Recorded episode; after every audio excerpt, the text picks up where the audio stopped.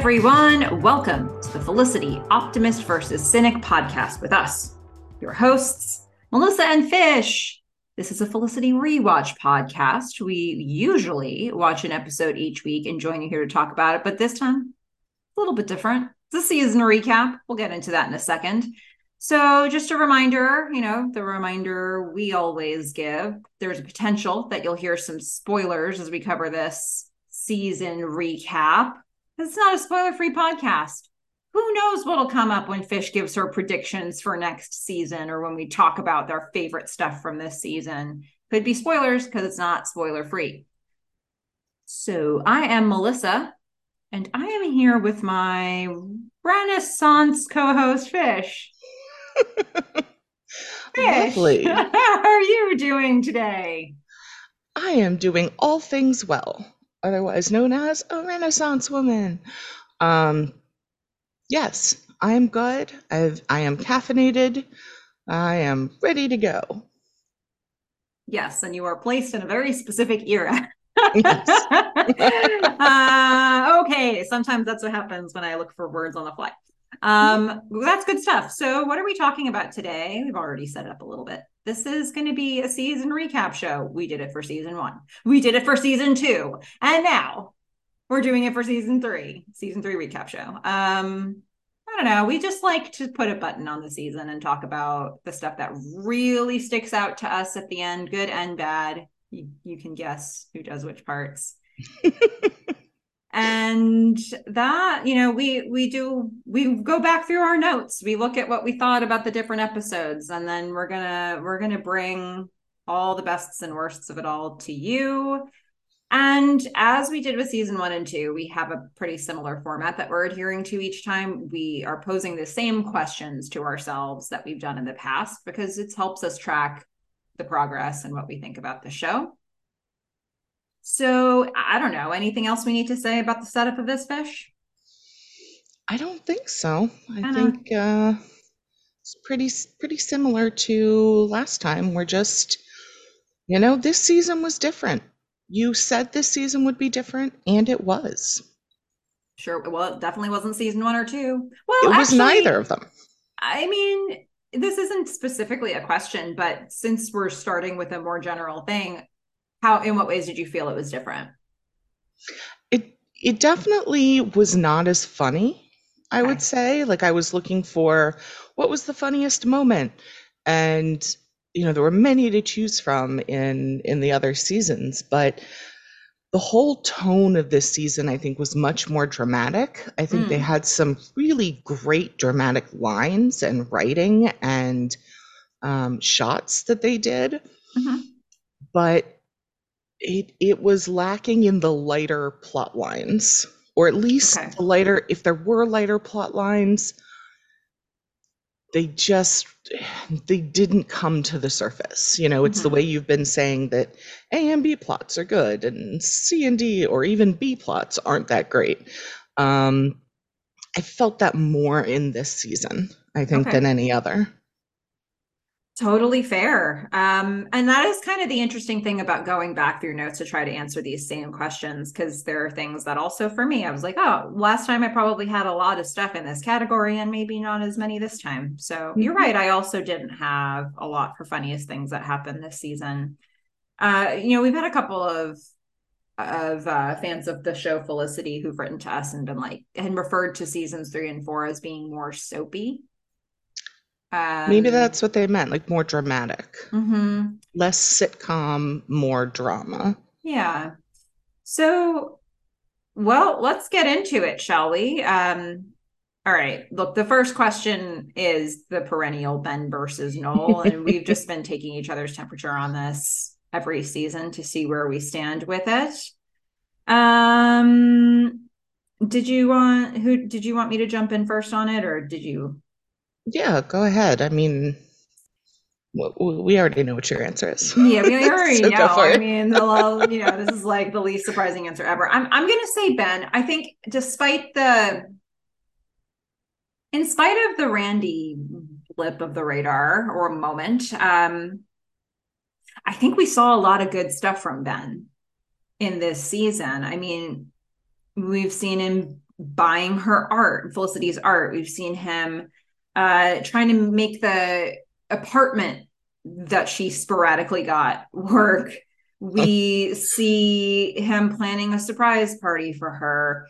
We, for me, a really, really big moment was that he he asked her mom to sit down and have a mm-hmm. conversation. And I think that's a very brave thing for him to do. And I, I don't know that a lot of people would do a thing like that um, to sort of meet head on the the doubts that your girlfriend's parents have about you, doubts you probably have about yourself, doubts you think she has about you too, and just to try to tackle it and have an honest conversation with the, I don't know, not in laws, but you know, girlfriend's parents. I think that was a very brave thing. And then the whole back half of the season is really dedicated to Ben is changing. And in season two, they had this same like Ben's trying to find what he wants to do, but it was coming from a different place. And in a in a lot of those situations, and it was something you remarked on, it was coming from the place of what would Felicity like?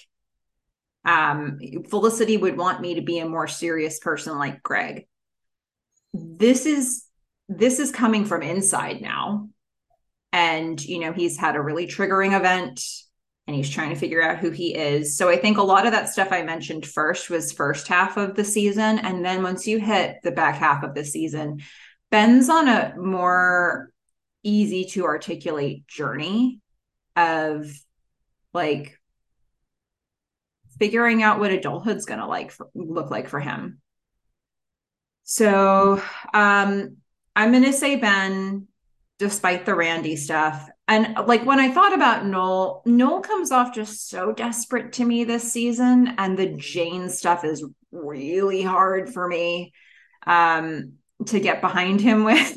and like, uh, he, I don't know, he's just, he just often seems very unbalanced to me in this season. And I want him to take care of himself.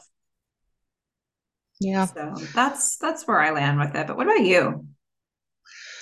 I wish I could remember or find my notes from season 1 because I remember that last season I for most of the season I think I was thinking Noel and then I came down at the end of the season on Ben. Um and I think it was the opposite the first season that I, you know, I was so surprised by how toxic Noel was mm-hmm. and how mm-hmm. great Ben was. That sounds right. But at the end of the season, I think I came down on Noel. well, Noel remember. had uh, Ben had some gambling stuff at the end. Yeah. He had the I think I think there was the, the there was introduction a fight, of maybe. a violent yeah. Yeah. I, I think I, that's what happened. Yeah. Um, so I think I kind of switched those two um, seasons where it was like majority of the season one, but at the end, really the other one. Um, this time, I'm going full Noel, which I find so weird um, looking back on my notes because he was so toxic in season one. And then he continues to have very problematic behavior. Um, like there's no doubting that. And his insecurity is off the charts. So don't get me wrong. I don't think either of these these men are perfect, but neither is Felicity, right? So we're dealing with imperfect people. Um but whereas for you, I think the Tyra Banks Jane stuff was like particularly egregious. For me, it's the violence and so I have to take into account all the stuff with Randy. He, you know, Ben has put somebody in the hospital and then he gets put in the hospital. And then on top of that, you know, when he gets out of the hospital, Lucy's just like, eh, takes him back. And and then he's like unsure about Felicity and goes off with Avery, doesn't know what's going on with himself or his future and he's just he's really lost a lot of the time and i feel like he takes his anger and his frustration out on felicity at times Um, you know, everything from like punching the lamp to like snapping at her sometimes. And it, that really rubs me the wrong way. Mhm. And, you know, on the flip side of that, I see the the things that Noel does. Like he creates the breakup kit. He creates the time capsule. He's there for her and he's ready for her. And I get that there is a desperation there and insecurity. But Ben doesn't know what's going on. And Noel is there and ready to have a relationship. Um, and not only that, but he is he went through his whole Leon phase at the beginning of the season and got back to his plan. He has a plan for the future. He's, you know, at least was trying to to make it happen. Um he's you know, stable from that perspective and he's able now to set appropriate boundaries and say no, like this is what I deserve. Now, is he going to completely forget those over the summer? Possibly. Yeah, all that's good until the last two minutes of this season finale episode. I mean, Um, he walks back in. We don't really know what's going to happen. At least I don't really know what's going to happen. Basically, everything that you put as a credit to him just now is like, oh, he has a plan. Well, that's blown to smithereens now. And he's got boundaries. Well, he's living in the same place as Felicity now. so it's like, oh, man. But the thing is, like, I don't know that, right? Because it's like at the end of this episode, like, yeah, he walked into the the loft, but it was not clear that they were both going to stay there. Okay. Um, so for me, it's like those little things. It, it's the time and the effort and the cooking for her. Like, when have we seen Ben ever cook for her?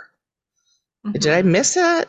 Um, Uh, I mean, I think we've learned that it's not a good idea at Yeah. surprise party. it doesn't work out well. Yeah. Um, no. I mean, I feel like Ben in the kitchen has proven at least once to be a horrendous experience. And so uh, I don't know if that's like a blessing for, you know, like, oh, I cooked for you. Oh, should we get takeout? yeah. Um, well, you can't get takeout because you didn't get the right ribs. see. Um, yeah. I, I mean, it's, it's a me- he's a mess. Look, I'm not gonna argue that, but I mean, so I, you know, do I think Noel is better for her than than Ben at this point in time? I think so because I think that Ben has a lot to figure out Mhm. and Noel just, I mean, he needs the right opportunities, but at least he knows what he wants to do and he's figuring out who he is and his own self worth, maybe for half a second, and it'll all go away. But it's, um, I don't know, I was very touched by, in particular, the time capsule. Um, and sort of his trying to say goodbye. Um, and I just can't with the violence. I just can't. Yeah. So Seems I, fair. you know, it may change again next season. Um, I'm still not taking back my statement that the hottest scene of the entire series so far is Ben laying on the bed. Um, absolutely is. Okay. But that's where I am with the two of them. Well, I support you. Yeah. Okay. But of course, forever, let's remember, first and foremost, I'm Team Sean. Team Sean. Sean. Okay, that's fair. Yeah. All right. Well, let's move on to the next question, shall we? Yeah. So, Melissa, what did you think were the major achievements that Felicity had this season? You know, this was really easy to answer seasons one and two, but not that easy to answer for me in this season. Um, I struggled with it. So let me let me start with this with okay, so honorable mention would be giving Ben an Al-Anon pamphlet, which sounds Mm. like such a little No, thing no. to bring up, but I actually think uh, your mileage may vary on how much she actually sticks to that level of intuitiveness about other people. that wasn't like the turning point where all of a sudden she's always cluing in, but mm-hmm. it was an important moment that she needed to clue into eventually with him. And I think to be able to get to a point where she can really embrace the fact that she doesn't fully understand the situation and that he you know the people around her may need more support and to be able to put that out there in that way i think was something i know you had been wanting to see from her for a long time and mm-hmm. the fact that she wasn't doing it was showing like a lack of understanding and maybe even empathy or even just real world um, education about kind of like the complexity of some of the issues her friends deal with so I made that one an honorable mention, despite it being a quick moment in a scene, because I think it meant something a lot bigger. Um, another honorable mention for becoming the fastest painter on the biggest canvases on the planet. Very nice. I mean, wow. but also, also, she finally paints something. It's true. She and it's on the biggest canvases ever. and it's all I don't know what happened to those paintings. Where did they go? No one knows. Nobody knows. Um, so there's that. Okay, so for my for my more serious answer, I guess I'll give her a couple of professional achievements here. She is now a professional artist. She has sold a painting and or or a picture. Um Drawing, and sketch. she's yeah, and she's also uh I don't know for sure if she and Noel are being paid, but you know, Loser Pet Store is now is now a thing with Icebox. You know, they got hired to do this. They were chosen over other candidates. And so um she's had you know, for the career path that she's choosing, she's actually had some accomplishments. I feel like in season one and two, I was able to point to these personal growth experiences that seemed significant to me. And I, I struggled to find that for this season. But but those are a couple things that I felt like were a big deal for her. Mm-hmm. Yeah. So, but let's look at the reverse. What is fish? What is the biggest Felicity fail?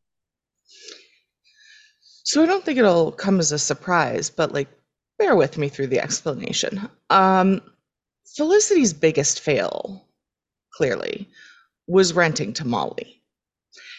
And I get that that may sound just like I hate Molly, but it's not. It does. That's fine. It is emblematic of she just has like zero regard for like self preservation.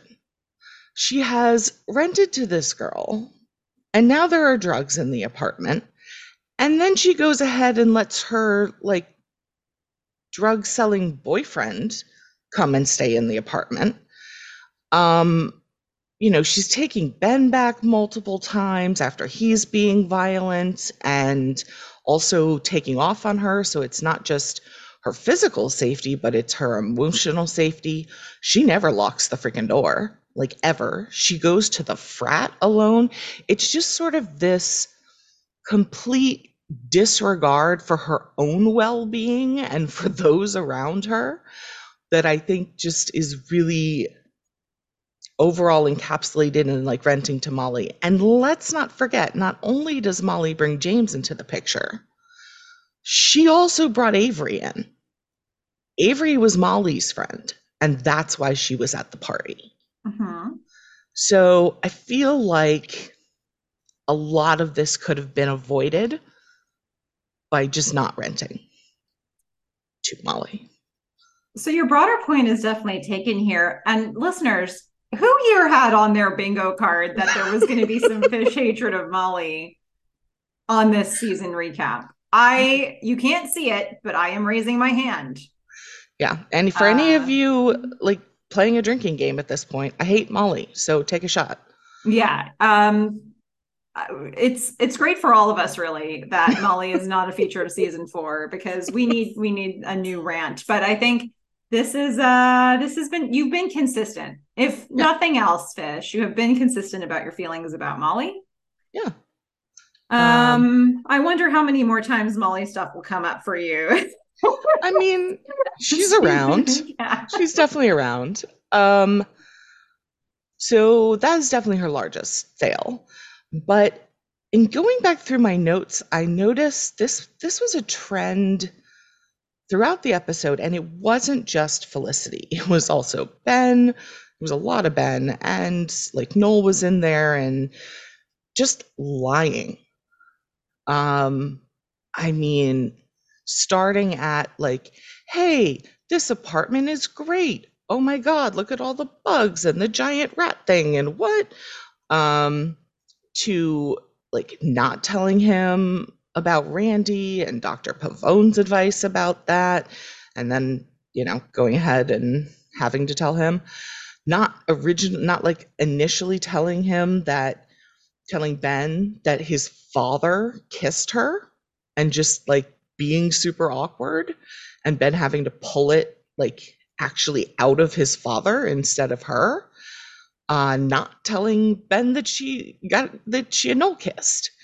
Um, she keeps like saying she can take on everything and she can't. She lies to Julie's mom about her. I mean, there is so much lying going on in this season that it is. I just went back through my notes and I'm like, lie, lie, lie, lie, lie. like, mm-hmm. Everybody's doing it. Yeah. Um, but but Felicity is one of everybody. There is a, a lot of untruth being spread. Wow. Okay. Well, let's get into the biggest shock or reveal of the season, shall we? Yeah, this one I have an I, this is my like largest category. I actually have a lot of things that shocked me about this season. So I don't know if you want to you want to go first if you have like a I have specific... I have four, and I'm these are in ranked order, top to bottom. Okay. Number one, Julie leaves. Mm. Um, I have to admit, I'm somewhat mystified and bewildered by the listeners' reactions to Julie. Like the community that we seem to be involved in appears to hate Julie. Um, However, when we when I look at like number of downloads of our episodes, it goes down after Julie leaves. Like generally speaking, the the uh, episode three of this season where um the hello i must be going where julie leaves is like one of the top two most listens of this season. You could say that's because she is leaving but then after that i do feel like there's a little bit of a drop off and i don't know if this is co- correlation or causation but it's like I, I don't know. I we say we hate her. I think i've i've perceived that as we hate to hate her but i do wonder if we love to hate her sometimes. I don't know. Um I'm just so mystified by by the reaction to Julie, and I, I it wasn't very much on my radar before we started covering the show in the way that we're doing. So it's been interesting. Uh, yeah. But I think Julie leaving that would have happened in terms of what the writers were trying to do with the show, if not for stuff that was happening in Amy Jo Johnson's life, right? So I think it's mm-hmm. inherently a surprise. And I think that they worked with that pretty well. Um, I think that they, you know, sometimes an actor will need to leave a show and the writers can't seem to handle it or don't do something that makes sense in the scripts with it. But I do think how they did it here, um, they had a real mystery around her and one that was piquing your interest for a while. And mm-hmm. then it sort of it, it escalated and uh, I, I don't know. It made it made sense to me what they did to get her off of the show, and it left room for her to come back. Um, but it was surprising, and you saw the road that we like. If you if you saw that episode, you would be able to look back and be like, yeah, okay, they were building towards what could have been this, but uh, I don't know that anybody had an expectation that she was going to leave, at least from the Yeah. audience. I mean, when I think about Julie, I, I do think we have a lot of Benicity fans. Mhm. And I think there's been pretty constant uh, hate for anyone who gets between the two of them. yeah, that's true. Um, so I think that's probably part of it. Um, but also, she's a real downer. I Yeah. mean, just the the plot lines that they gave her were were downers, but everything around her, I think, was a lot funnier. Right? It was a lot like more upbeat. And then once she left, it was kind of like now everybody has a downer plot. So Hmm. that also might have led to to people being not quite as interested. That's interesting. Yeah, they sort of concentrated a lot of the heavy stuff around Julie's character and then they had to sort of disseminate it after she left. So that is that is very true. Um number 2 on my list is and you just mentioned it earlier, Ben's dad kissing Felicity.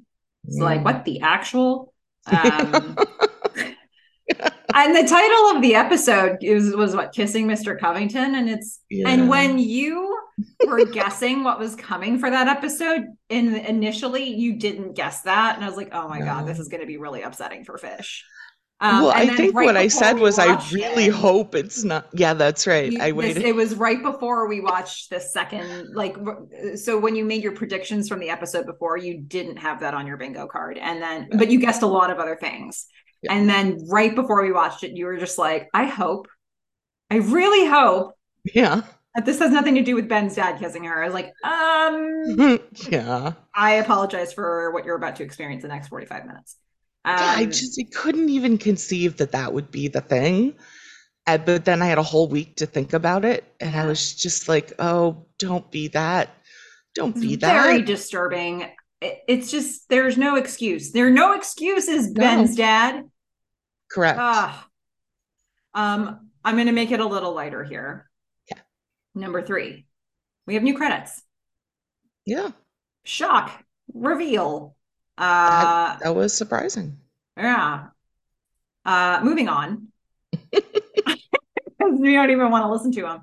Um, Nope. This is my last one, but some might say that this is the biggest one, biggest shocker reveal of the season. The Colorado job falls through. I have that too. Oh my god. Not the Boulder job. I was so upset. I mean, it like ruined my day. Devastating. we were was. hit. Our everything was riding on it. Everything. I for yeah, hours and days and months. Years. Uh, years. or the actual minute and a half they let that be a thing. I don't even know why they introduced it. Because it was so important. So they could rip it out from underneath us. it's like putting it in has brought us nothing but joy because we've just made so much fun of it. But actually, the best thing to do from a writing standpoint would be not to introduce it if you're going to introduce it that way. Just like tell us the episode before that he's considering a Boulder job or never mention it. I don't know. I don't know. Maybe they were Yeah. trying to make it seem like these people are not asleep at the wheel of figuring out what they're going to do with their summer professionally. but I um, how hysterical that So Colorado, upsetting. Colorado job. Uh, eh. Okay, so those are my four. Okay. Fish, what are your biggest shocks and reveals of the season? So I have two and then I have some runners up. Okay. So my biggest like my two biggest shocks. First one did involve Julie, which is Julie decides not to give her dad a kidney and he dies. I was just like, "Oh, so that's Mhm. how they're ending that." Well, That's okay. Brutal. I mean, it was just- Absolutely brutal. It's like, really? All right. I guess after that it made sense that she exited. Um but yeah, I was just like, okay.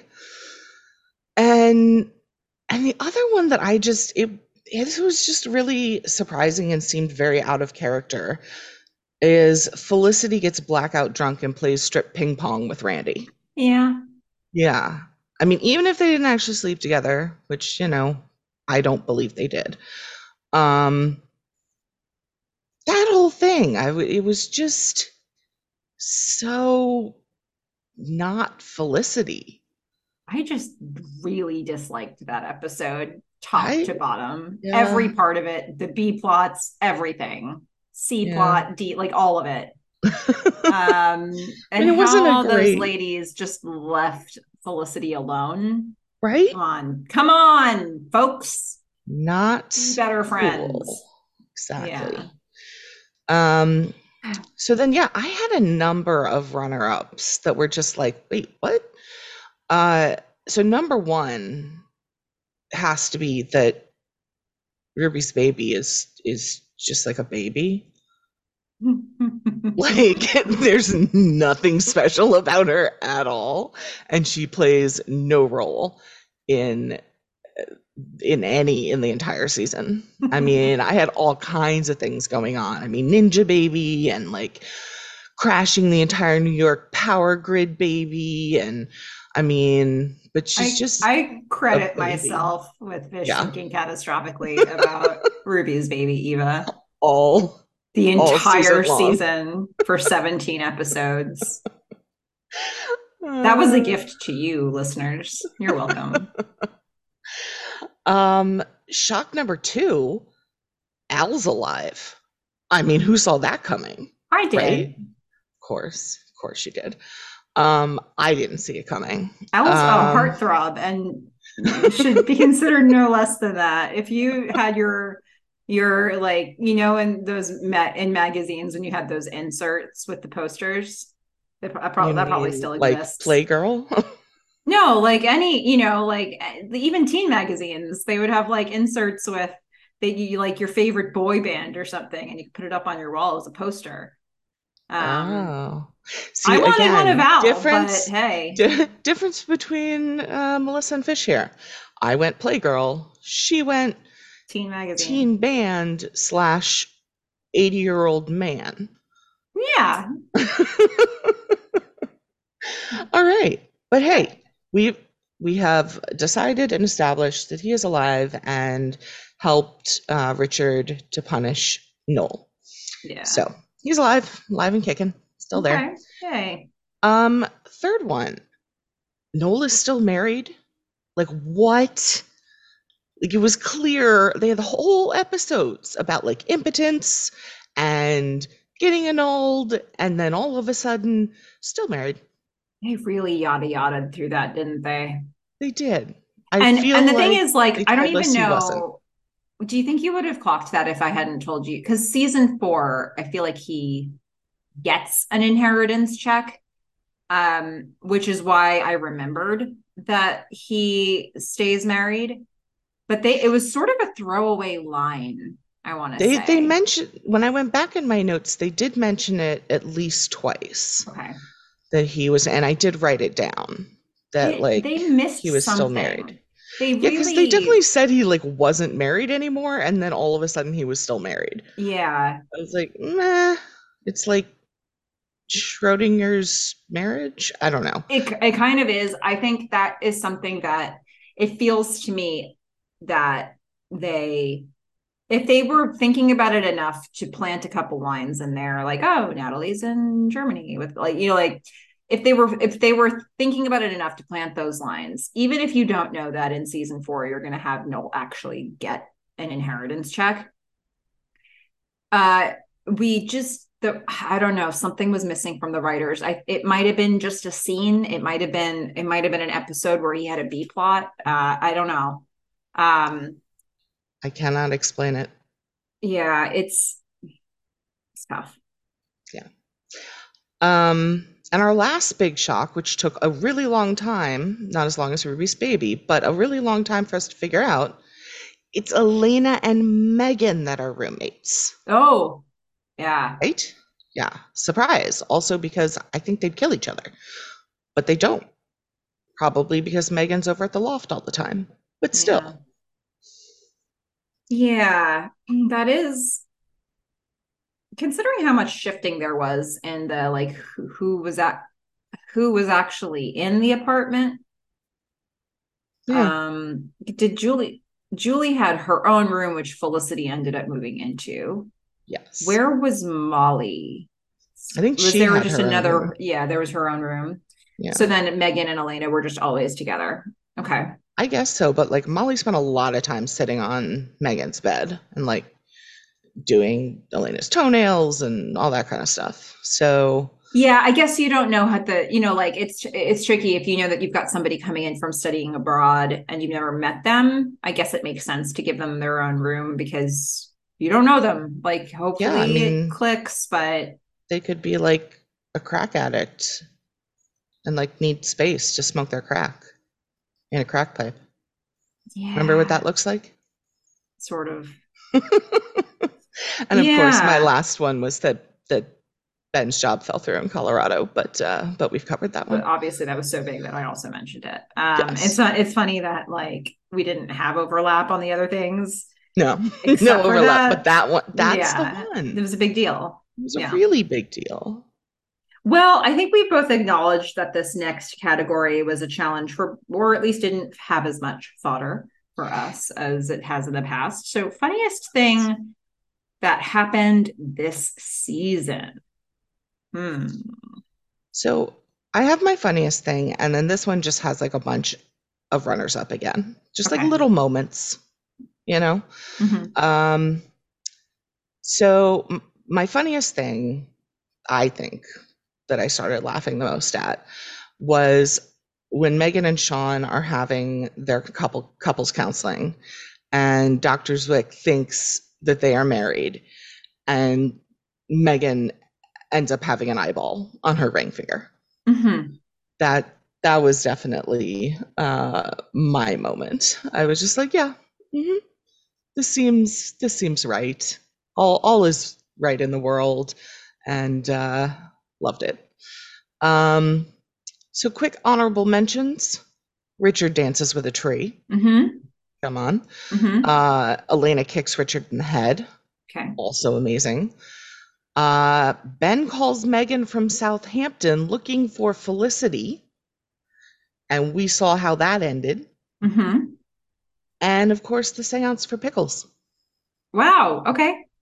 We Yeah. had one overlap there. I have an overlap with one of your things in superlatives, but um, I had two. One of mine was Richard dancing with the tree, which just Amazing. was something I've missed on every viewing of this show previously and uh, caught it this time. And there was actually more than one shot of Oh. him dancing with the tree, um, which I found when I went back to get a Yeah. still.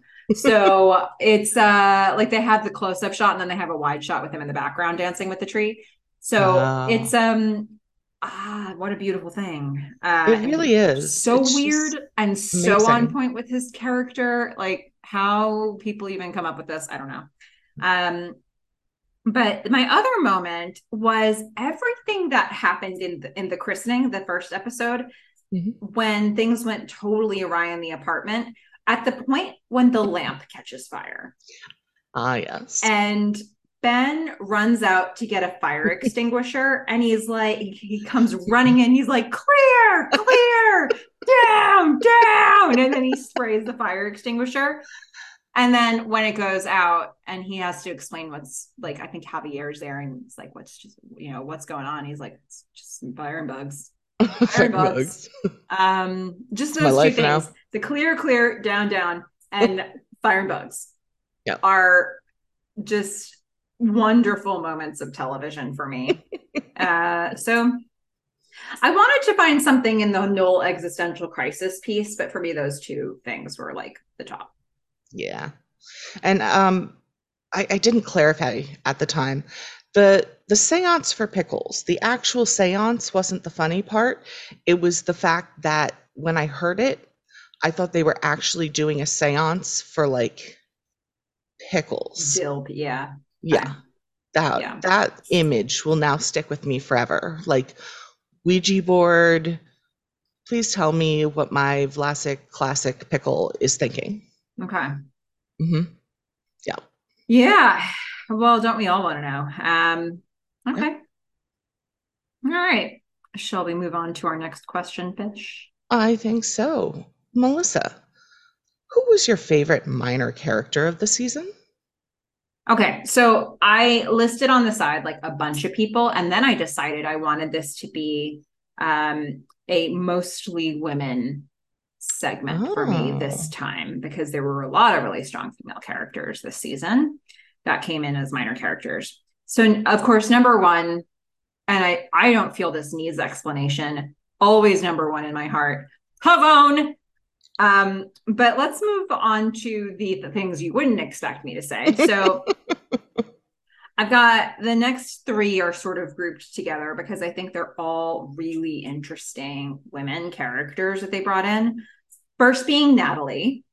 Um, you know, when we really sat with it, Natalie was pretty cool. Like Natalie was fine. There's no reason to call Natalie the devil. She is a free spirit she has a different outlook on life um she she was actually downright reasonable for her she background. went, she went to protest for greenpeace.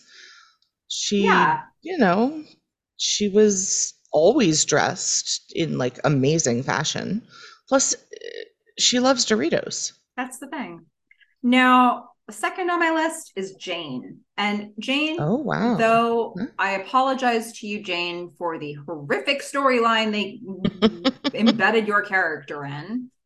What an interesting person. Like the most fleshed out character we've had on this show. and that includes Felicity herself. They gave us such a wealth of, and they and they had to do it for the storyline she was in because Noel had to be stalking her and following her and so he needed to find out all of her interests. Mm-hmm. But Jane had direction as a student, but she also had subjects she was passionate about. She, you know, had this whole background in was it math? Um you know she was it was something related to math. Polynomials like, or something yes. class that she was taking but then she was like you know studying dance and she had all these artistic interests and she she was well read and she had friends. She had multiple friends that she was referencing throughout the show. Um, she had a love interest other than noel. She had um yeah, like I don't know. She had different types of cuisine she was interested in. She had hobbies. She did yoga. She was with, you know, she was at the senior center. She was a really interesting person. And they kind of lucked into creating a character that great because of what they were trying to do with Noel. But it, when Jane stopped being on my screen, I wished I could have gotten to know her. I wish I could have gotten to know Jane in real life. Um, hmm so I just wanted to give some credit there because I thought that was really cool to see somebody with so little screen time be so uh have so much going on. Um and it's, then well it's interesting because I actually really didn't like Jane. Mm. Um I felt like she she was just distracted a lot of the time and i think the way i described it was like that person who's like looking for somebody better to talk to or she'd be on the phone and then she'd touch noel's arm and like just not really she wasn't really concentrating on and that part turned me off. And then also with noel saying and doing so many creepy and obvious things around her it just made her seem dumb Mm. And I just thought that was really unfortunate. So between kind of those traits of like just the distracted, I'm up in the clouds and I'm kind of dumb. I mean, it was great. She was interested in a lot of things, but I don't think I'd want to hang out with her. I think the the distracted piece to me, the stuff that Jane had committed to, she was committed to. It seemed to me like she was there and she was present. She hadn't committed to Noel. Noel was specifically trying to insert himself into her life. And initially, she thought they had nothing in common, and he was just the IT guy who was she was never going to see again. So the fact that she wasn't really paying attention to him, I think makes a lot of sense because she didn't think that was going anywhere. Um, I think that speaks to her character that she she doesn't treat people who are like helping her with her IT problems well. Like it's kind of like how you treat a server at a restaurant. Like But you then- make eye contact, you're nice to them, like you're a kind person. Like it just seemed like she kind of felt like maybe she was above it all. I don't know. I guess I thought she was fine in those interactions where where I would equate it differently is like it's one thing to be kind to your server in the restaurant, but then would you expect to keep seeing them repeatedly outside of the restaurant where they had served you? Um, But Noel was sitting there fixing her computer.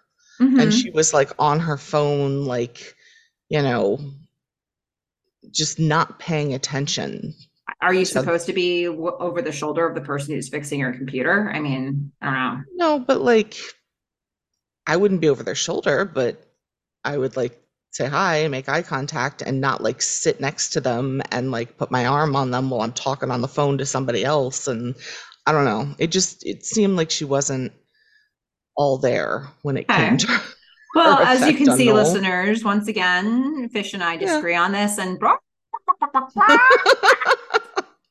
i knew that at some point I just wanted to bring it up. Yeah, yeah, yeah. Uh, clicking to end an argument. Um, so, But as I was saying about Jane, no, I'm kidding. Mhm. um, one more serious one, which is Avery. I mean, Wow. really made your interesting. favorite. I mean, well, I mean, I guess there's a lot of ways to look at favorite, right? I mean, Yeah. it's really interesting, and she gave us a lot to talk about. And she was very, um, I don't even know if polarizing is the right word for people had a lot to say about Avery. And triggering. I feel like that is the sign of a character that's doing what the character's supposed to do, you know? I mean, Mhm. we weren't bored by her.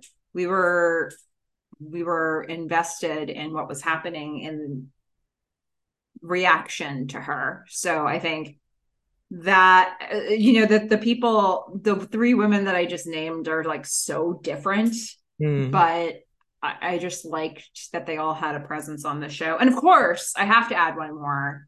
Not a woman, but I had to add him. Valve E. Melv E. Howard. Howard. He's my favorite minor character of the season. But, uh, Yes, talk me through just it, one. Fish. Just talk me through it. I mean, Valve. Howard. Come on, you know, Yeah. I mean, he should Valve be under, Valves. of course. Um, like he definitely, because of us, really you, should be under like funniest thing that happened this season. It, it, Uh-huh. it wasn't supposed to be funny, maybe in the actual show, Mm-mm. but it brought he brought so much joy He was the biggest Valve in the world. right and continues to bring so much joy to you that there's just no way. I only have two favorite minor characters. One's a runner up val v. Howard is my number one favorite minor character of the whole season. Oh I will just never forget our discussion of val v. Never howard. forget never Valve E. Howard. never forget Um, Yeah, yeah that's awesome. he's it he's it for me uh that's it Allie Howard Okay, but who was your?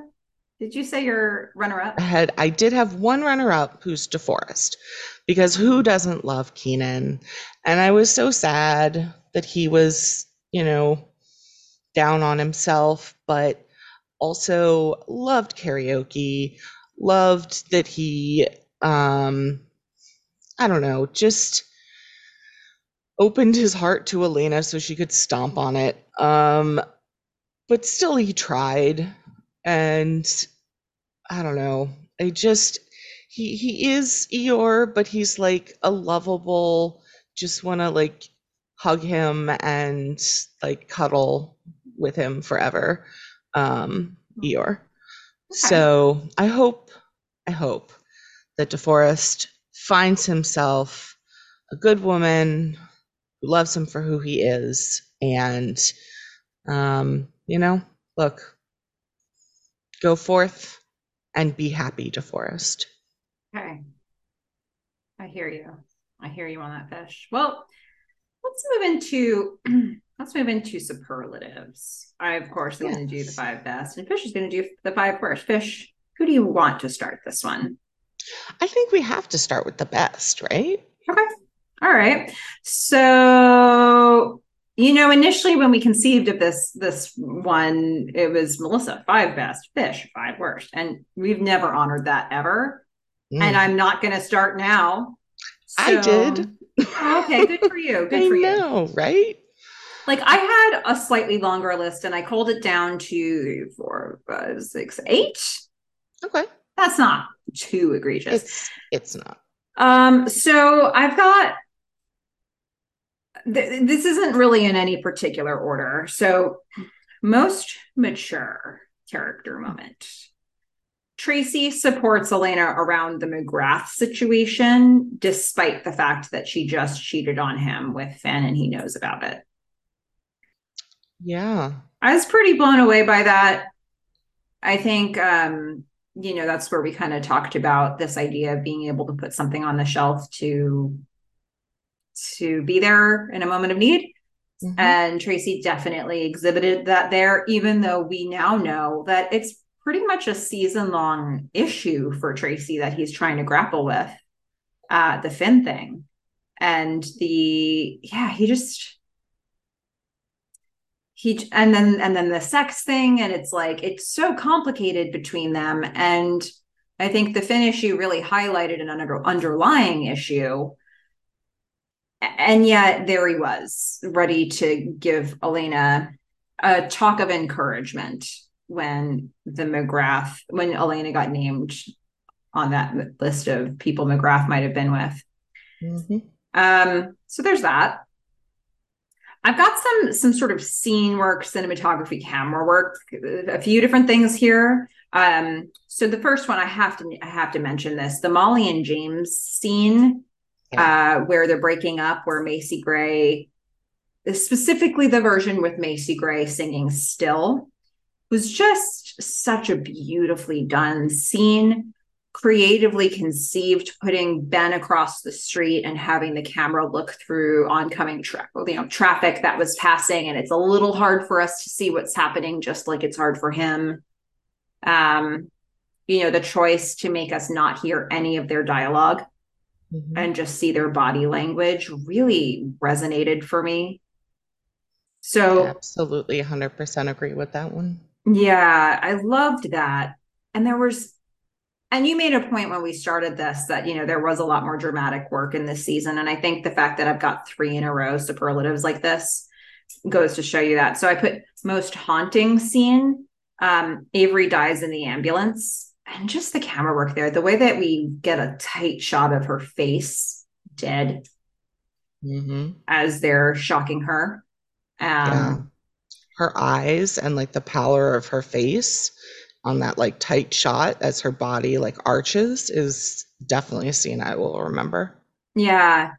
Um, and I'm I also added one for I'm gonna say best camera work in the whole episode of Blackout, which isn't an episode that I really thought I would uh, be remarking on in this way. But when I looked back at it, and it was a nightmare for our notes because they were just the camera never stopped moving. It was it was like tracking one person, and then it would track the other person in the scene, and then you keep following the lever out of the scene into the next interaction they had and they just haven't tried to do that kind of thing very much on this show so it it came off as um i think because the episode is a little bottle episodey anyway not exactly but a little bit um it really worked to play with a different style.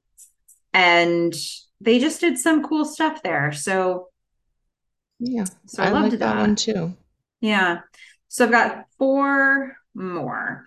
Um and this is one you mentioned earlier in a different section.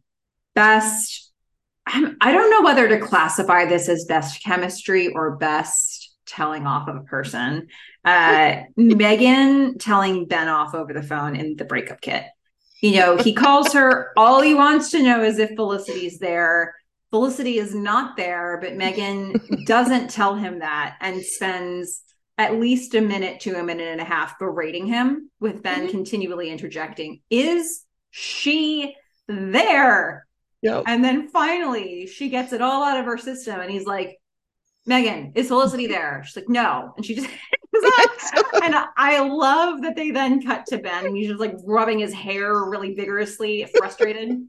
Um, It's like a yes, it's a very vigorous forehead rub, and his whole face is just like scrunched. Like I knew she was doing this to me, and yet I stayed on the phone. I'm such a sucker.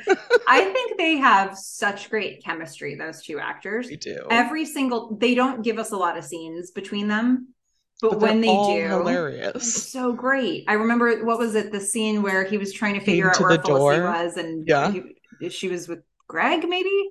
Um and yeah, Megan comes to the door and I don't know that whole bit. I, I just there's they don't get a lot of stuff, but the stuff they get, you know, it's going to be solid gold. Yeah, they figured out their dynamic early, and it's just been paying off. hmm Um, best beef stew. I Aunt mean- Eunice's beef stew. Best and only. Best and only. Best way to end an argument. Plugging. hmm Huh?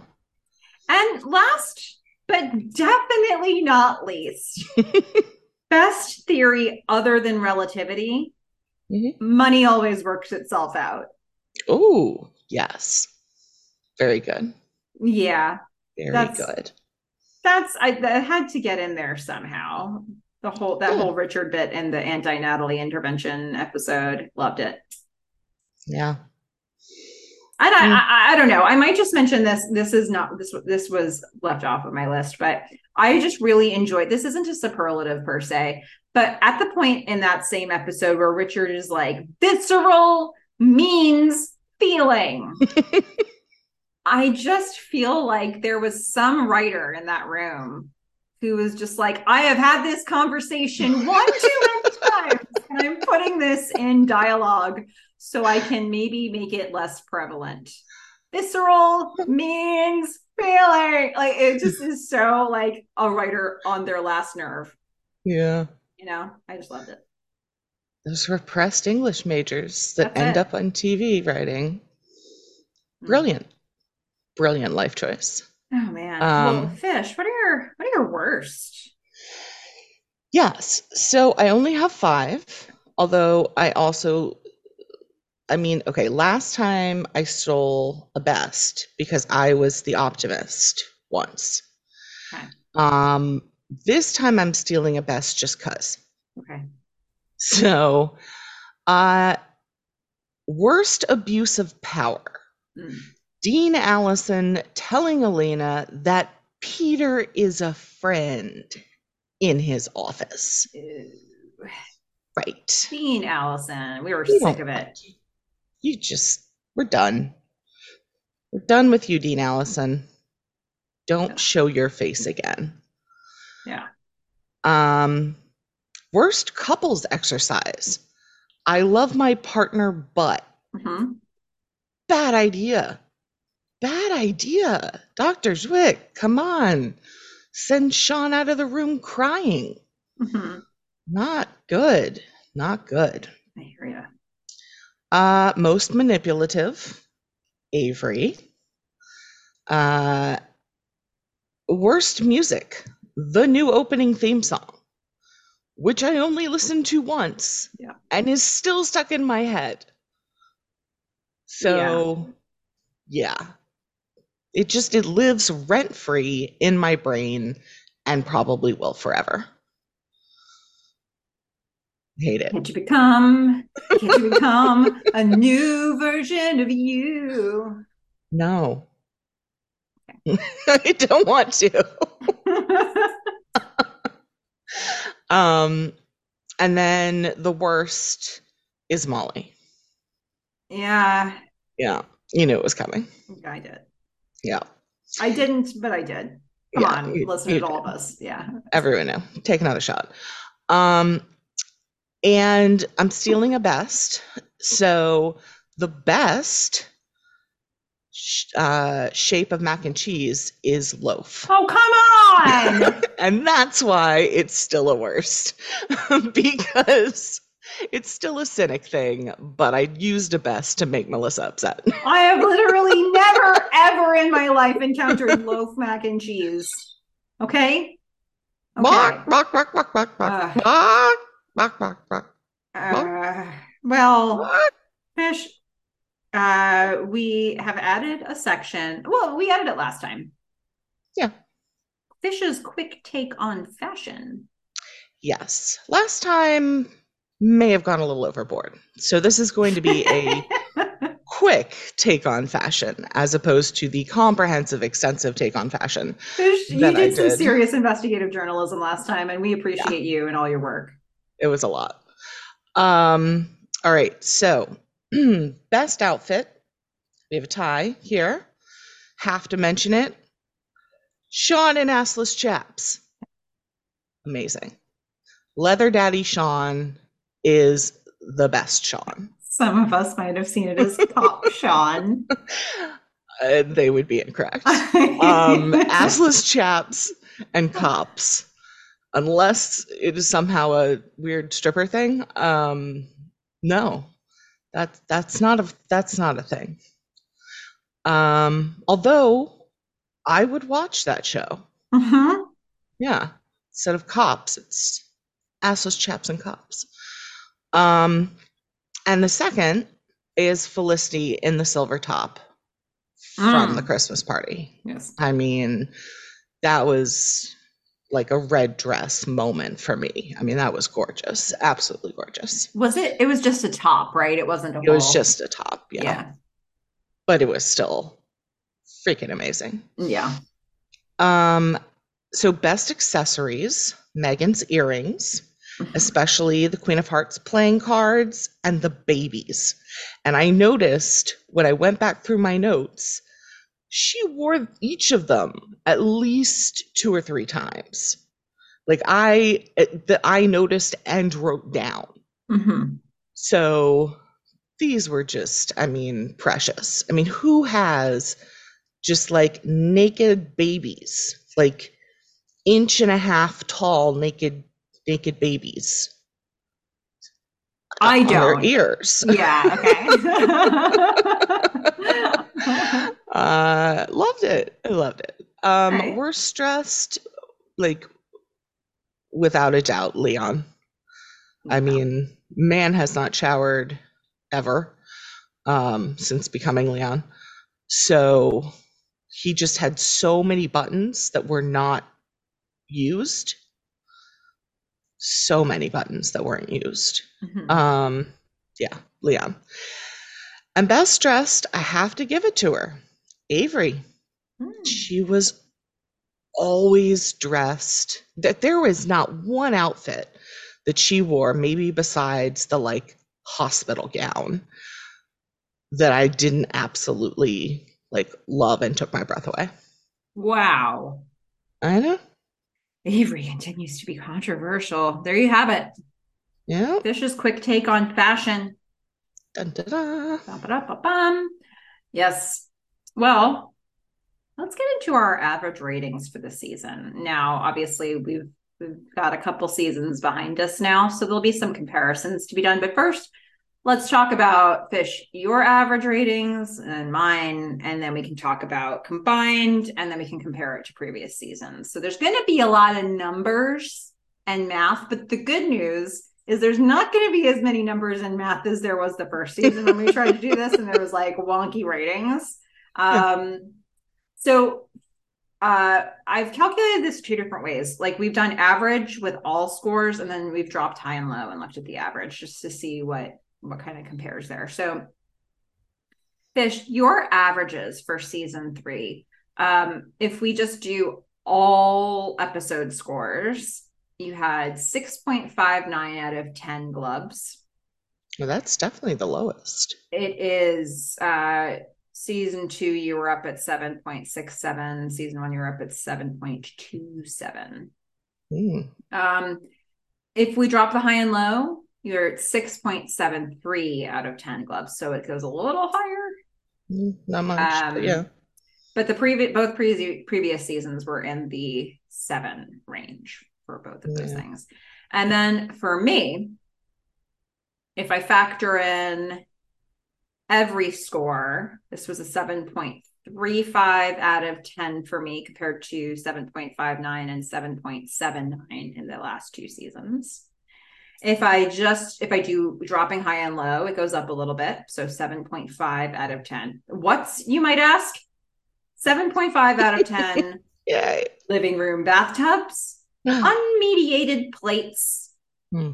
bubbles and squeaks, jello shots, Hmm. books about ribs, Mhm. first kisses, princes of darkness, Yes. Aboriginal dances, assless pants, Yay. Mr. Octobers, Also, yay. Paul Conrad's, Yes. courtside seats, Mhm. unwatched documentaries, Mhm. Eunice Crane's beef stews, Mhm. poor suckers, giant valves, Being And- Howard. EMT programs. Wow. That was that was a very comprehensive list of amazing things that happened this season. It really takes you on a journey. You can really place some of these things with the episode they were in. Yeah. Um, so okay, let's look at our combined average. Um, so if we don't drop high and low, we had this at a 6.97 out of 10 this season. If we do drop high and low, it does climb over the seven mark at 7.12 out of 10. Okay. Comparatively, uh, season one, we were at 7.39 and seven. No, we were at 7.585. Um, we just had the combined average one way with that. Uh, with season two, it was 7.63 and 7.78 respectively. So we were up over seven and a half last season. And this one we were just hovering around the seven mark. So I would say this did this did drop for us.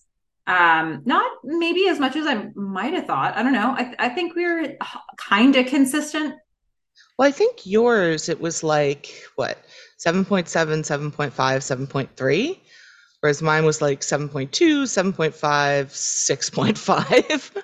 so clearly season three dropped off big time for me. And Well, the thing is, down. you had two episodes that you rated at a one. Yeah. So even if I dropped one of the ones, that other one is going to drag you way, way down. Um. So, yeah, we both had a ten in this season, though, which is cool. Yeah, I mean, my thing is, if they didn't want their rating drop, they shouldn't have created that crap, those two crap episodes. Yes, not, huh? so that's uh, my Oh, my goodness. that's my view. I mean, to be fair, the one where we rated it Aboriginal or where I rated it in Aboriginal dances, you had a one and I had a 2.5. So that was a dark Yeah. day for us.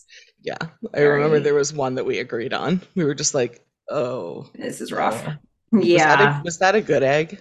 It was, that was probably a good egg. Yeah. I was gonna put uh, worst episode, a good egg, and then I was like, I don't remember what I rated it, but it couldn't have been good. That might be the worst episode we ever have in terms of our our average rating. I think so because if we just went with your ratings, then it would be obviously uh whatever for Helpful Love Love Lauren. Lauren. Yeah. For Love Lauren. But I brought that one way up. Yeah, you had so. a much higher rating. Um, I don't know if we'll ever get as low as that ever again. So listen, folks, okay, writers, we've made a statement about a good egg, and that's how it is. It's how it's going to be. Okie doke. Um, yeah. So that's that's our average ratings. That's a little bit of math for today. But you know what, Fish? I think it's time for us to share audience feedback Yes. yes, yes, because yes. you know after you listen to this tape, you have to erase it. Yep. Um, we've got a we've got a smattering. Um, I'll start with a simple comment here, uh, or a short comment, I should say, from uh, hold on a minute. Joey Potter jibes Pantalones. Okay. um, I think that's I think that's what that was supposed it. to say. Uh who writes Dr. Pavone, a queen. I've always loved Aquino, but especially in this role. Yep. We agree. Um I mean, what else does there to say? I mean, this woman changes the course of things when she enters the screen. She often redirects Felicity completely and changes the whole trajectory of where the show is about to go in a positive way. So thank you to Pavone. Um, let's go back to Leon here for a minute, shall we? Yeah, let's, let's revisit him. So at Insta. Mickey says, Leon and his leather pants. Mm-hmm. Loved him with Natalie, but maybe this path was a little self destructive. So not like Noel to drop college. So he went back to his old ways in the end. It was good to see a different side of his character. And for him, it was a good lesson learned. I believe the pants were pleather. Ooh. From oh. from reviewing my notes, I believe Javier makes a comment um, which is it's even more unfortunate, really. um, as I said, we're stressed. Leon. Yeah, there you have it. You'll always be my first husband, Leon. Oh God. Um, love that. Uh, okay. Well, Fish, I just wanted to throw you a bone here with Molly. So at Disneyland says, I did not care for Molly or James. Thank you. Thank you, at Disneyland. I also did not care for Molly. Um, at Galinsky underscore regarding Jane's interests. I think she is a manic pixie dream girl set up for Noel to fawn over. But in this case, She's not there to make Noel look or feel great, but actually to make him dig a hole, a very big, morally duplicitous hole. I love, I love that a hole was just described as morally duplicitous. Feels right. Thank you. Thank you. I hadn't thought of I love the, it. Like, so Manic Pixie Dream Girl is a trope. It's a trope often referred to in movies, particularly because TV shows sort of give you more time to flesh out a character. Um, but you know, manic pixie dream girl, like I guess some people would describe like Kate Winslet's character in Eternal Sunshine as that, or I don't know, just like. I mean, it's Tyra Banks. Yeah. So like you're, I mean, you're more than halfway there, just yeah. putting her on camera. Yeah. Um, so it's interesting because I guess like that that would lead me to believe that uh, Galinsky underscore thinks the opposite of the way that I do about uh about Jane. That makes um, two of us. But you know, that they just sort of flesh these things out about her enough that it's about no, you know, and um and I and I do agree with that, but I think uh but what they tell her of us makes me think she's got a lot of interests and has a full character. We're just not getting more of it than is relevant to the story. So, um, like, I think I kind of think about her the same way I think about Pam, Pammy Pam. Um, mm, they told us her. a lot about Pam for the little bit of time that we had with her. I, I think they they told us more about Jane Mm-hmm. But they told us a lot about Pam and they made her this really interesting person who was very different than all the other characters we saw on the show. And she's a unique figure in this world when she meets Ben. And um and she was the kind of person that I wanted to know more about. But they didn't give us more about her, but I would have been happy to have it. I think that's that's a criticism that I kind of think I don't know, has followed multiple female characters like yes you have those two but you also have megan right where it's like she doesn't get as much screen time and big plots as sean i mean now we do have the main character being felicity so you could argue that like ben and noel are just sort of not as fleshed out as Felicity. Um, I don't know if that's entirely true. Um, I mean, I guess I, I, think of it as sort of like the reverse with with Megan, Julie, and Elena. Um, I I would say that like it makes sense. I think that the writers went well out of their way to give us a lot of information about characters like Pam and Jane. And so they weren't in a lot of episodes. They didn't have a lot of screen time, but they told us a ton about them and they made them these almost full, complete people for us. But then you get characters like Megan, Julie, and Elena who are heavily underutilized in this show. And I think Megan, like, kind of criminally never gets her own storylines after season one. You could argue the same thing for season one itself. Um, Elena and Julie do, but there are long periods where they don't know what to do with those people. And so, like, you can absolutely mention, like, oh, yeah, here are some major storylines they've had. And between those storylines, it's a nothing burger. So it's, um, I don't know. I don't know what that says. I feel like they needed more balance in the writer's room. Yeah. I mean, they were focused in on the main three, I guess. They were in their minds. They were, and I, I don't know. In a way, I almost, in some ways, I almost feel like Ruby was a more fleshed out character than, like, more consistently fleshed out than like an Elena or a Julie, because really? they they never sort of dropped off it was consistent. Like the amount they told us about Ruby, they kind of kept it there. Yeah, but I also feel left. like she was pretty blah for most of it. So like while she was on screen, it wasn't like, you know, she she doesn't have the we don't get to meet her parents, right? And the, I don't know. I just didn't find we don't Ruby get to particularly them, but interesting. Keep, but she keeps talking about them. I mean, interesting is a different thing. Um, but giving us a picture of her as a person, like you know that you don't see her parents, but she know that they're you know that they're there. You kind of get a sense of their dynamic. She talks about what it was like to tell them she was pregnant. She, you feel when she comes back in the season finale that there's a level of support there from her parents in her family unit now. Um you know she talks about you know she tells her story of like the the windmills and her interest in art history. You know they have you they name some classes she's taking. Um i just think it's easier to flesh out somebody who's not as interesting.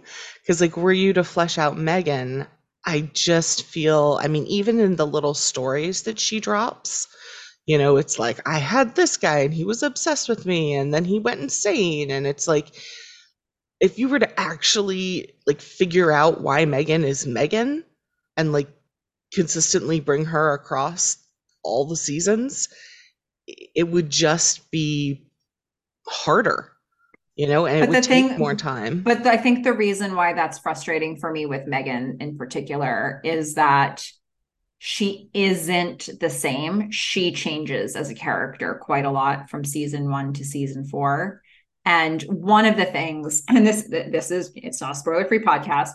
One of the things that they'll sort of show us a glimpse into in season four is that her relationship with her parents is extremely different. Um, like if you remember back to season one, they were almost like Stepford, like I, I don't know. It was it was this bizarre like she's wearing florals and she's not herself, and she's mm. they're going to museums and they're very, you know, they're rich and fancy and and stodgy and I don't know. Like there's there's just a, like almost a creepiness about them. Well, her and father's then, a vampire. Yeah. I mean. I don't see how you can do that. Um, remember that one, guys? Yeah, you just got rewarded for listening to this podcast for years. um, so, like, when we when we see these little glimpses of them in season four she has a very different relationship. She's much more herself. She's a, maybe entirely herself with them. And to me that's really interesting.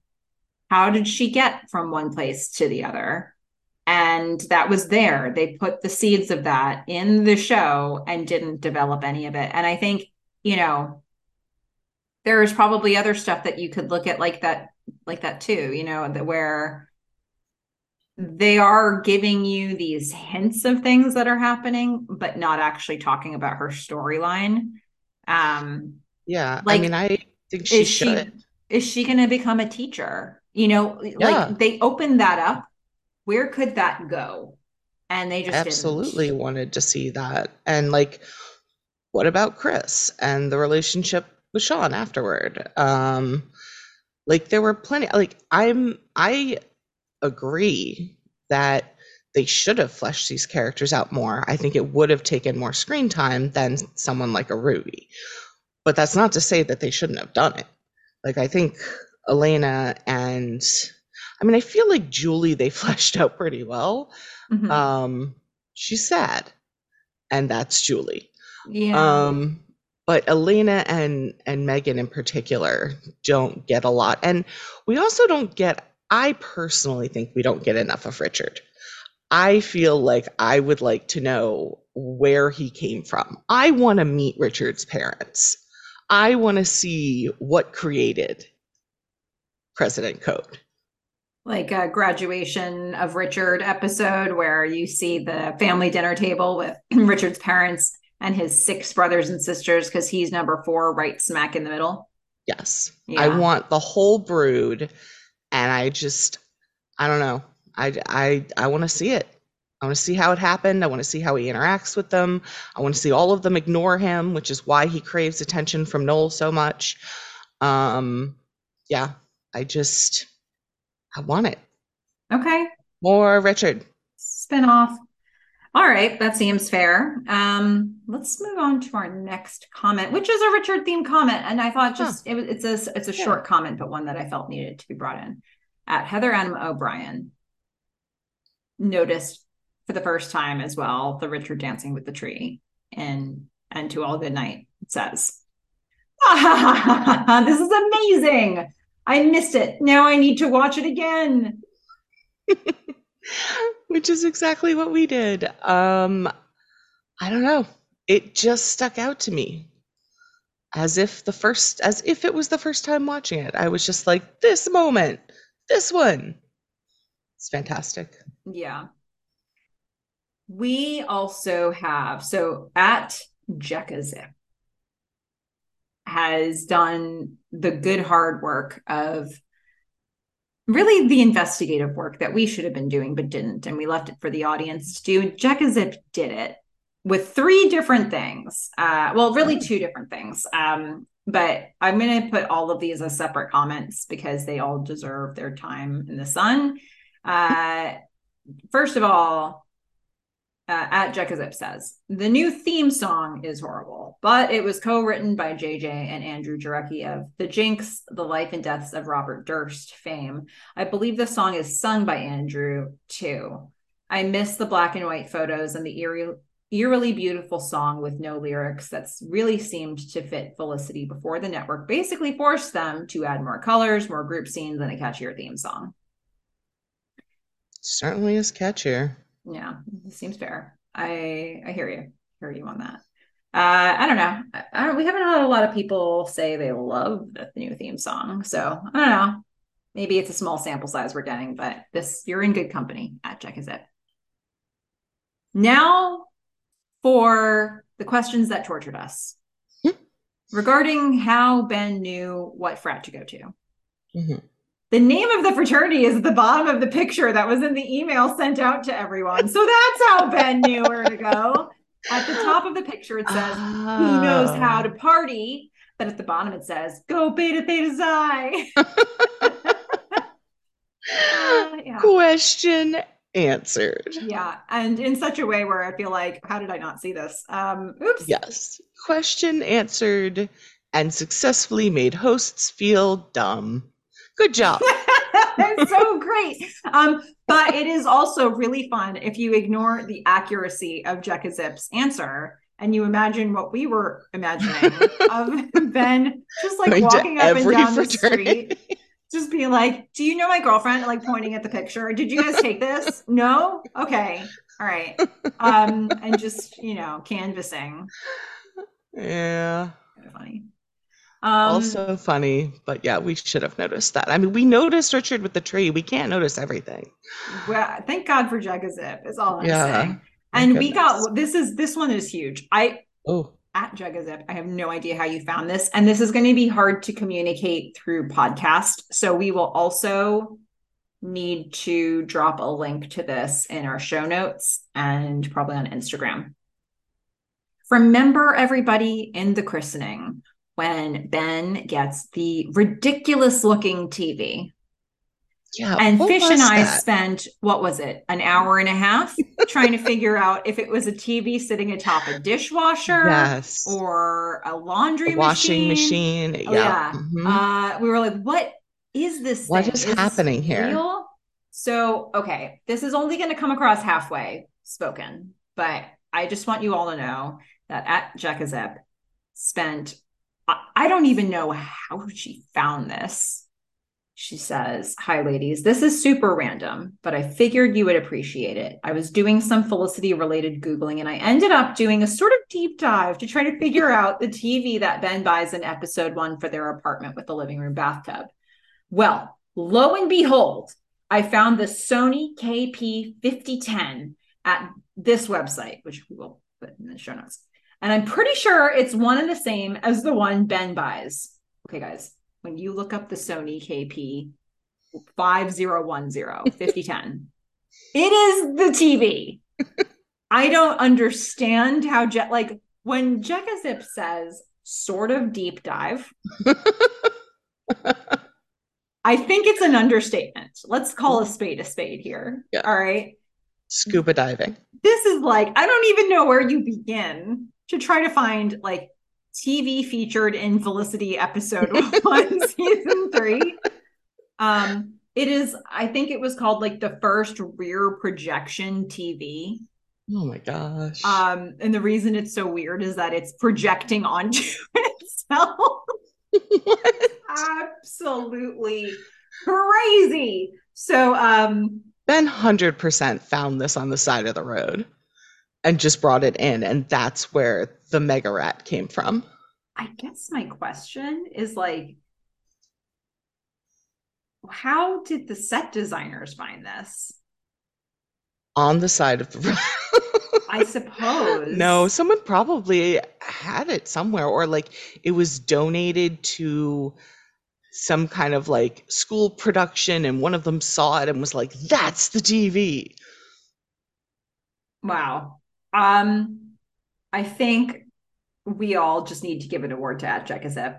Uh, I I. I am gonna make sure that we get this link out there so that you can all see the fantastic work that's been done. But if if you know, in the absence of that, if you're just listening to this, and maybe you can look up pictures of the Sony KP 5010 and just it takes you right back.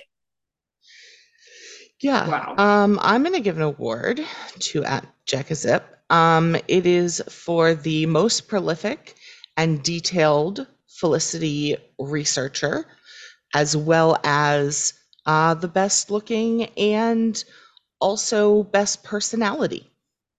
Wow. All the things. It's amazing. Yeah.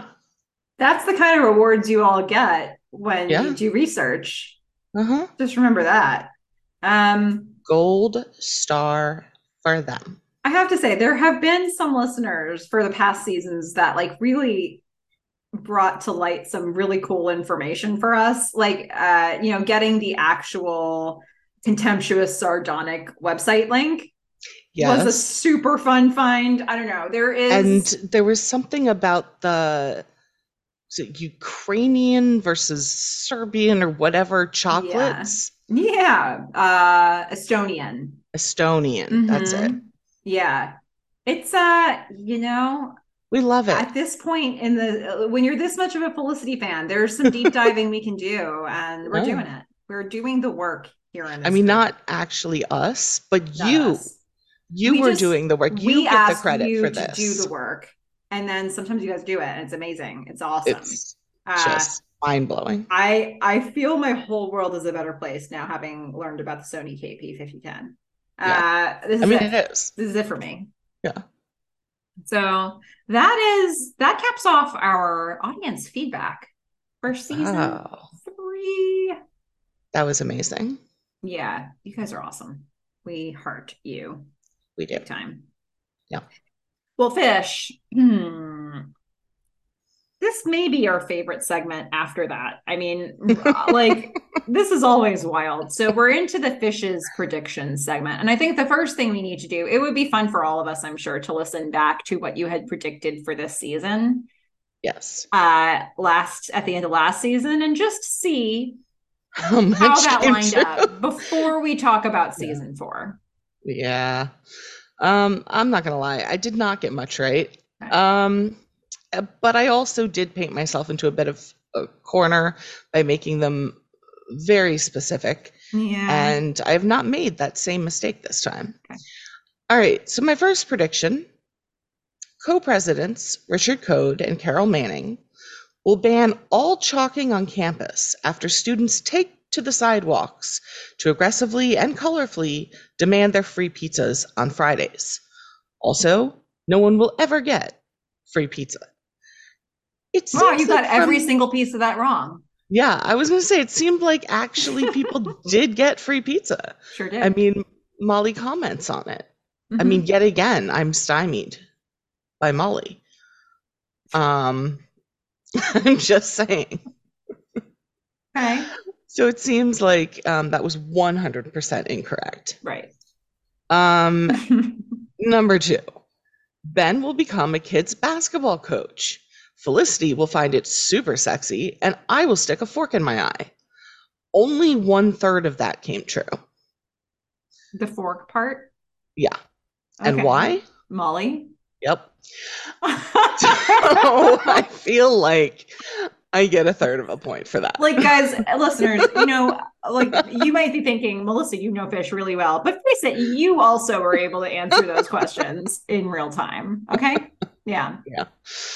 Um, number three, we will continue to hear the unnamed Felicity theme music from episode 13 and will continue to hate it every time. I actually never noticed it this season. So I didn't feel either. Like, i know it comes up again in season four okay. uh, but i think you're right i don't think we heard it this season Yeah. Did not get that. Yeah. I mean, The times that Melissa sings it, I continue to hate it. Mhm. but it wasn't actually in either it wasn't in the show or I didn't notice it. Yeah. Uh four. Ben and Felicity will break up at least twice. That Hmm. Doesn't happen, right? well uh what do you classify the randy situation as is that a breakup that's a Mm. possible I don't know. I mean, it wasn't like and then the avery stuff I mean, the Avery stuff I think was a like mini breakup. I'm going to give you half a point for this one because I think you could make an argument that there was an actual break. Well, I don't know. For Randy. Half a point. Half. Shall we? That's Okay. not a that's not a fail. That's not a It's not a it wrong. complete fail. Like all the other ones. um all right. So then I was given a little uh a little heads up on this one. So Noel Noel will grow far too much facial hair and start referring to himself in the third person as Leon. Mhm. His friends will have him committed. You had it way all the way until the end there. Right, but there was an intervention. I feel like they didn't have him committed, but there was an intervention. Um, those are different things. you know, but uh you know, I think it gets partial credit, right? Because you know, the whole Mhm. beginning of that was right. Yeah. As I said, very specific. I mean, you took the hard way out here because Yes. you you knew the part where you had been spoiled on, and you could have just left it there, but But no, but you that's not, overachieved. not the way I go. Yeah. Um, this one I got 100% right. Okay. Assless chaps will go up for me like a notch. Yeah. Done. Um, this one, if I just changed one word, I would have gotten 100% right. Mhm. Um, while giving a kidney to her father, Julie will die. That is not what happened. Which word do you want to change to make that right? Uh, okay, I need two words. Yeah. While not giving a kidney to her father, He will die. he will die. Yeah. Okay. Okay. There we Yeah. go. There we go. Yeah. Two words. I was running the numbers. I was like, wait. Yep. We need one, one more. Yeah. Um, yeah. Uh, the next one, Oh, wait. Well, say it No, again. Got- what you have. I got that wrong. While giving a kidney to her father, Julie will die. No, I did not get that correct. No part of that was correct. No, but I think um okay, we knew at the end of season two that her dad was sick, that he needed a kidney. Okay. Yeah, because one of my like bi- the biggest shock from last season for me was Julie's mom wants her kidneys. Yeah, yeah. Yeah. Okay. Well, you know, you had information and you Yeah, came to a conclusion. That's it. fine. Um, Felicity will finally paint something. Sure Got that right Yep. on the largest canvases ever. All of them. Every single Yeah. one of them. Yeah. Yeah. Um, I went real deep with this one and it did not pay off. So, Tracy and Elena will take a tantric sex course. Their ongoing competition pushes Tracy to finish first every time, which ultimately leads to the downfall of their relationship. Everything about that is incorrect Yeah, that's they actually had sex and and that is what in addition to elena not ever listening to him mhm. led to the downfall of their relationship okay. Good if it though. is over i mean now now there's a ring so um uh just like 100% wrong Okay. um and number 10 we will continue to be adorable Yeah. i feel like i got that one That's guaranteed. Yeah. It's a safe prediction, I think. let's see that gives me uh two uh one two three four and one third points Okay. Well Out done. of, out of ten Yeah. Not bad. uh, no it's it's bad but it's okay Yeah. Do you really want to be able to predict everything that's going to happen in a show? Not necessarily. it's true You know. um now i feel like i've gotten a lot more spoilers for season four Okay. just you know so i feel and i also took the conservative route um so yeah i feel like i'm gonna, gonna get more of these right Okay. all right first one ben will study a lot Okay. I think that has been established. Um two this is my personal opinion. I can't imagine it's going to be any other way but tracy and elena's engagement will be a train wreck. Okay. i just can't imagine this this going well. Um yeah. Three I, this part of me just hopes for this uh for him. Richard gets a girlfriend i hope. At some Mhm. point someone loves him.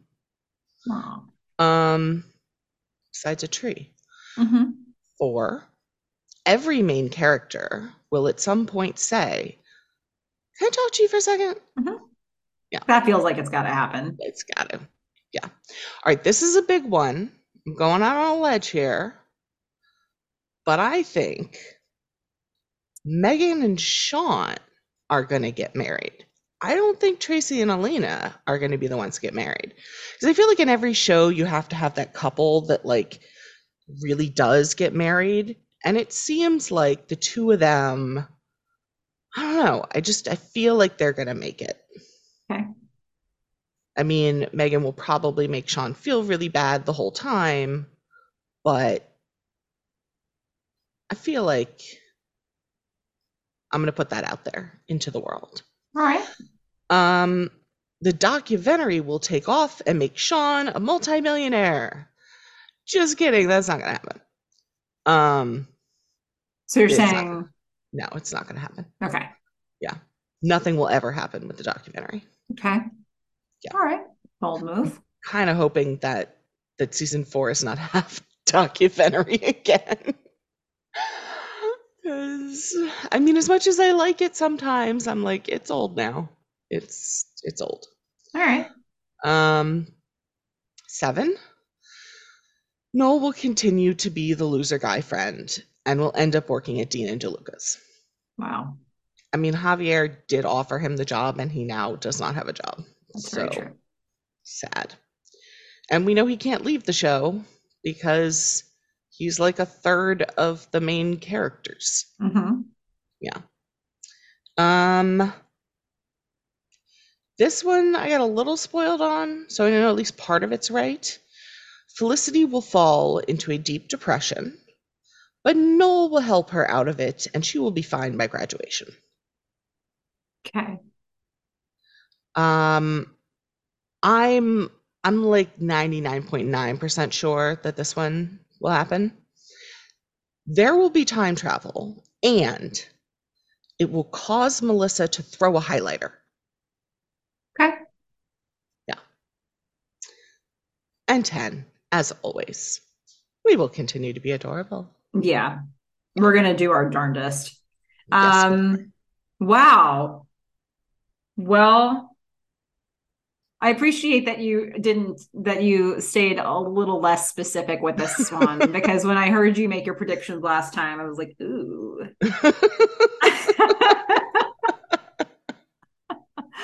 um yeah. I specifically remember having that reaction with the Leon one because I was like, oh man, you almost you almost had this. Uh Yeah. yeah. Yeah. Well, all right, guys. That's what we think we might be looking for in season four. Yeah. Note the lack of prediction in season three having anything to do with Ruby and her baby. Because Melissa didn't tell me about it until Yeah. like the first or second episode. And then every single and then every single episode you Yep. predicted something that was not at all not good close. not gonna Yeah. happen until the last episode. And yeah. I wonder Yeah, if I could find something else to do that with. We'll see. We'll see. I mean, No, I'm not gonna fall you know. for it again. I'm not gonna fall for it again. Fair enough. It's, I find it interesting you didn't try to make any predictions around Lauren. I know. I thought about it and then I was like, hmm, I don't know anything. Yeah.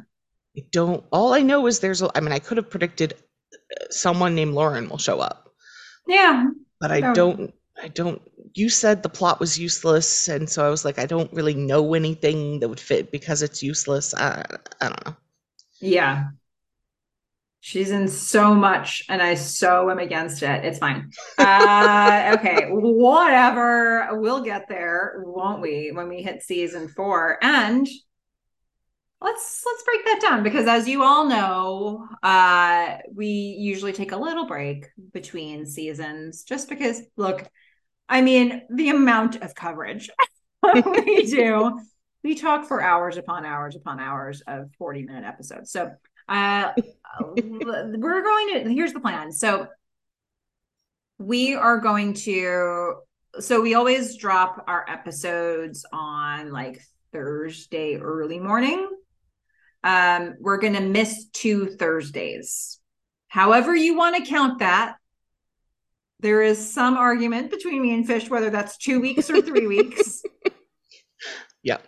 So to be clear, there are going to be two Thursdays where you're not going to hear from us on a new podcast. And then we will be back for season four. We'll dive right into the first episode of season four on the way back, which, you know what? I don't have that in front of me. So let me pull up the name of season four. Uh, and I will filibuster here because I think I said it maybe at the end of our episode 17 podcast. Um, and I didn't ask you for any predictions there.